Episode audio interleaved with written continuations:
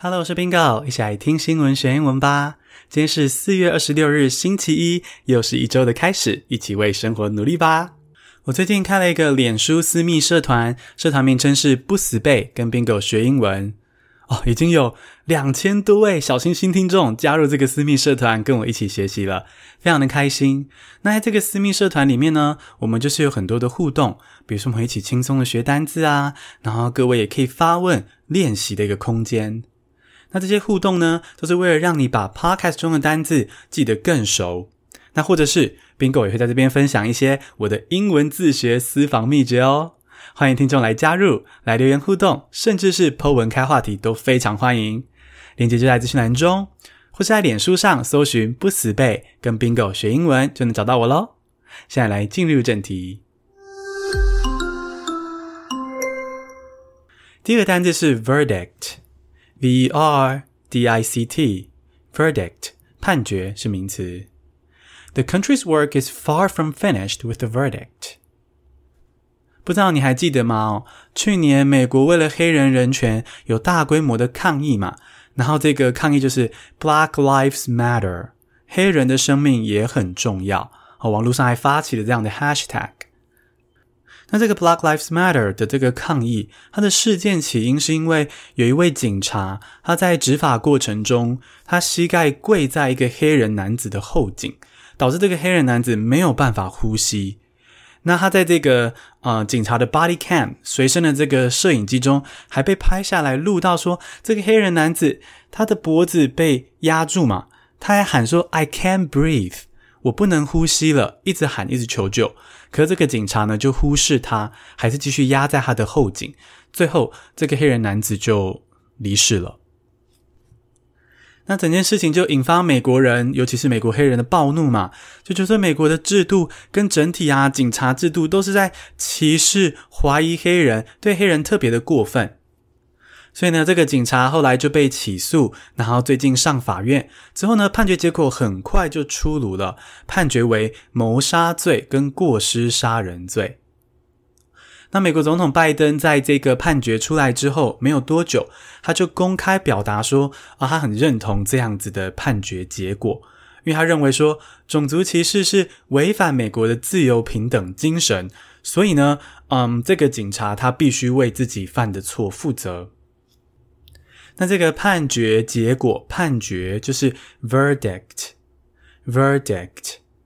那拜登是有进一步说，诶，虽然这个判决结果是好的，但是呢，美国的进步不该止步于此，还要继续向前，比如说推动警察制度的改革等等。所以，如果你要英文说，这个虽然判决结果是好的，但是美国不该止步于此，英文要怎么说呢 ？The country's work is far from finished with the verdict. The country's work is far from finished with the verdict. 那我们刚刚说到这个单字是 verdict 判决嘛？那如果你今天要说判决是有罪啊，判决的结果是他有罪的话呢，你可以搭配的词是 guilty。A verdict of guilty. A verdict of guilty. 那如果你将要说法官或是陪审团做出了判决，决定这个人有罪，好，这个做出了这个判决，你可以用 reach 这个字，R-E-A-C-H，reach，就是说达到了一个共识，决定说啊，这个人是有罪的。比如说陪审团判决结果出炉了，这个人是有罪的。The jury reached a verdict of guilty。第二个单字是 curb，C-U-R-B，curb。抑制是动词。The United States and China agree to cooperate to curb climate change with urgency。美国跟中国表示说，哦，他们要携手合作对抗气候变迁。然后这个大方向的做法呢，是这两个国家哦，在呃这个世纪中，就大概是二零五零年的那个这段时间，要达到减碳排放的特定目标。总之就是减少碳排放。那这件事情非常的重要，就是意义非凡啊！因为你知道吗？美国跟中国这两个国家，他们排放的那个石化燃料的废气，哦，就是他们用这些石化燃料去当能源，然后产生的废气啊，排放量，你猜猜看，占全球的比例多少？这两个国家，美国跟中国的加起来排放量就占全球的一半了，超级多。所以呢，美国跟中国如果愿意在气候变迁、环保上合作，是非常好的一件事情。不过呢，也有很多人怀疑说，这个合作真的会有效吗？哦，因为我们都知道，美国跟中国的关系越来越紧绷了嘛，包括因为我们台湾海峡、台海的关系哦，那还有包括像是南中国海、南海这边的议题，美国跟中国都越来越越紧绷，所以呢，他们要一起抑制气候变迁，一起对抗环境的变化是好的方向，但是不知道这样子的两个国家实际合作效果会是怎么样子哦，可能会打很多折。那这个 curb c u r b 就是抑制，也就是抑制一些我们不想要的东西。好，比如说我们要控制自己的脾气，假设你的脾气不好，或是嗯你身边的人脾气不好，然后呢你要跟他说，你必须要控制你的脾气，抑制一下，你就可以说 You've got to curb your temper. You've got to curb your temper. Temper 就是脾气嘛，所以。你要控制一下自己的脾气，你可以这样说。那 curb 除了当动词之外呢，也可以当名词使用，意思很相近，就是限制的意思，就是限制不想要的东西哦。那使用的方法是 put a curb on，哦，你 put 放一个 curb 一个这样的限制在某件事情上，put a curb on。啊，比如说我们刚刚说的，you've got to curb your temper，你要控制你的脾气。也可以用成名词的说法，You have to put a curb on your bad temper. You have to put a curb on your bad temper. 好，你可以用这句来跟你的朋友或家人说，你必须控制一下你的坏脾气。 好，那如果你要用英文说，美国跟中国同意要合作，一起抑制气候变迁，要怎么说呢？The United States and China agreed to cooperate to curb climate change with urgency. The United States and China agreed to cooperate to curb climate change with urgency. 第三个单词是 M A I N S remains 残骸是名词，哦，是残骸的意思的时候，都是用复数形加 s 哦。The creature's remains were unearthed in the desert in Chile. 你喜欢恐龙吗？哦我小时候超级喜欢恐龙的，我觉得很着迷。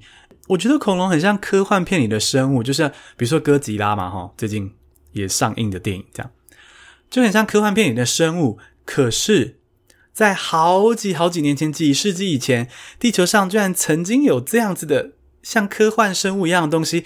就在地球上走动，在海里游，诶，天上飞，诶，我觉得非常的迷人。那后来很可惜，或是也很幸运，恐龙灭绝了。但是呢，人类透过了化石，发现说，哦，原来有恐龙这样的生物曾经在地球上生存。而最近呢，这个化石考古有一个好消息，就是在南美洲的智利这个国家里面的沙漠中，诶，出现了新的恐龙化石哦。那这个新的恐龙化石呢，是那种长脖子、长尾巴的草食性恐龙，然后是新的一种草食性恐龙。那发现的专家就推断说，哦，当时这个沙漠啊，应该其实是一个生机蓬勃、绿色直披的一个自然环境，跟现在是沙漠这样子是截然不同的。那这一个新的恐龙，它的化石会在智利的自然历史博物馆展出。那如果有一天，我们可以再次出国旅行的时候，或许呢，我们就有机会去看看哦，看看它的 remains，看它的残骸。好，这个恐龙残骸就是 remains，是复数形态，会加 s。那其实啊，恐龙的残骸或者是化石，哈，这种恐龙、动物、植物的化石，其实很常用 fossil 这个字 ，f o s s i l，fossil。可是呢，你也可以用 remains 这个字来交替着使用，增加你的字词变化，然后就是有些新鲜感这样子。那如果你要说在智利的沙漠中，我们发现了这一个恐龙的残骸，要怎么说呢？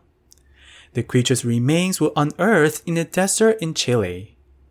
The creature's remains were unearthed in a desert in Chile。